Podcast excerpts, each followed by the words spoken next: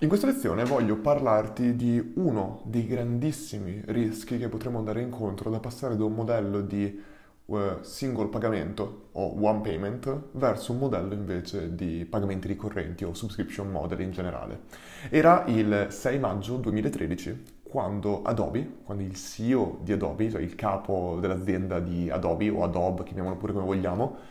tutto il pacchetto Adobe, se ci sappiamo bene, c'è InDesign, Photoshop, Illustrator, tutti questi programmi qui, decisero di passare da un modello a pagamento singolo a un modello a pagamento ricorrente. Ecco, all'interno dell'azienda c'erano stati incredibili discussioni riguardo a questo cambiamento. E questo cambiamento è un cambiamento praticamente epocale per un'azienda, soprattutto perché non stiamo passando, parlando di passare da un modello eh, a pagamento singolo a un modello ibrido che comprende entrambi, come potrebbe essere Amazon, che ti permette sia di comprare tutti i prodotti singolarmente, sia di essere parte di Amazon Prime e in più comprare i prodotti appunto singolarmente. Qui Adobe ha fatto un cambiamento epocale, è passato da dire tu mi paghi qui semplicemente per una versione di Photoshop, per esempio, compro la versione Photoshop 2016, lo dico a caso,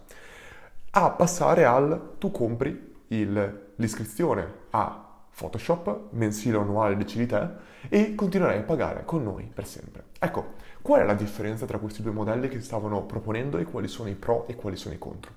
Ora, il primo modello. Da una parte hai un pagamento unico per, in questo caso qui, Photoshop 2016 una volta che hai pagato, diciamo pure che il pagamento è qui, ecco, tu dopo avrai per sempre questo eh, prodotto. Quindi praticamente quello che succede è che tu come azienda ottieni un valore subito alto per il prodotto e poi il valore che tu ottieni per, da quella parte di quel cliente, a meno che non compri un altro prodotto, è pressoché zero.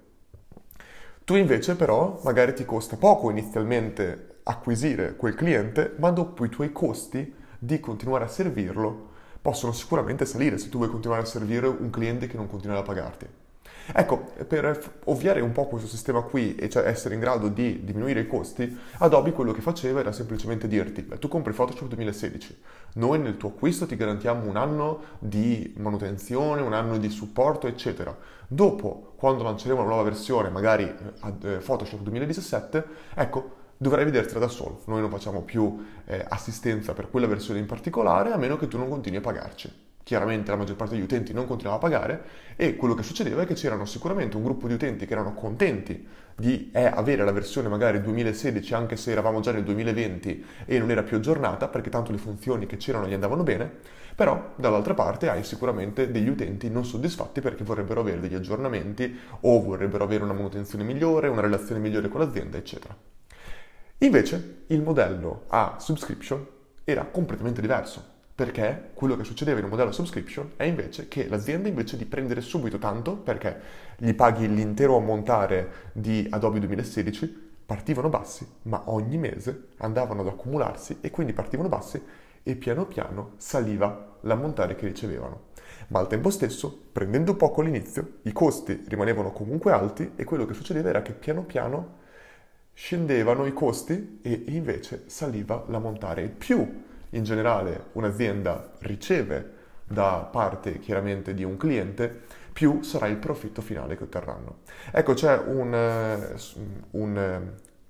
come si dice, un report molto interessante di Scout Analytics che dice che di media un subscription model milionario, come potrebbe essere quello di Adobe, ci mette 3.1 anni ad andare in profitto. Vuol dire che per i primi tre anni tu stai semplicemente ripagandoti i costi di acquisizione, di ricerca e sviluppo, di tutto quello che hai fatto per acquisire quel singolo utente. Se l'utente rimane con te per tre o più anni, sei in profitto. Se rimane di meno, tu sei in perdita. Ecco, questo è un enorme, enorme rischio del subscription model, soprattutto quando parliamo di subscription model di quel tipo, così grossi che sono veramente basati principalmente sul numero di utenti e devi farlo crescere, devi scalarlo tantissimo. Ecco, che cosa è successo quindi il 6 maggio 2013? C'era questa discussione enorme perché erano, nessuno era sicuro di voler passare al modello subscription. Perché? Perché il rischio di passare da un modello a pagamento singolo a un modello subscription, proprio di passare, non di andare col modello subscription, poi di passare, è enorme ed è quello che viene definito fish pricing. Per fish pricing si intende chiaramente quando il tuo fatturato che ottieni da, parte, da, un, da un cliente e i tuoi costi, i costi sono molto più alti e quindi si va va a succedere, si crea praticamente questa intersezione a forma di pesce dove tu ci metterai veramente del tempo prima di ritornare nel, in profitto e però al tempo stesso, una volta che andrai in profitto, i tuoi profitti saranno così tanto, eh, in un certo senso, propor- non proporzionali, proprio esponenziali, che allora veramente riuscirai a scalare il tuo business molto di più rispetto a un, pag- a un business semplicemente a pagamenti singoli.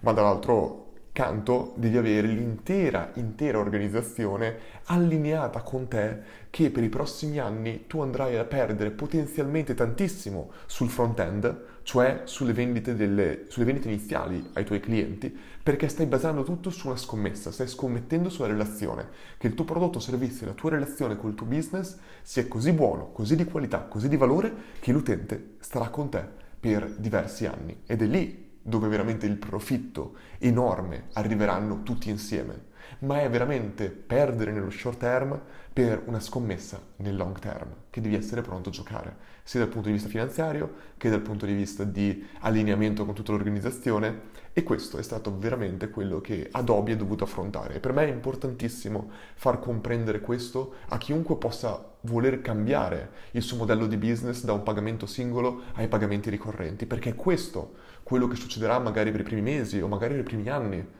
e una persona secondo me deve conoscere questo per essere pronto a eh, essere allineato e tutta la sua organizzazione deve essere allineata su questo modello.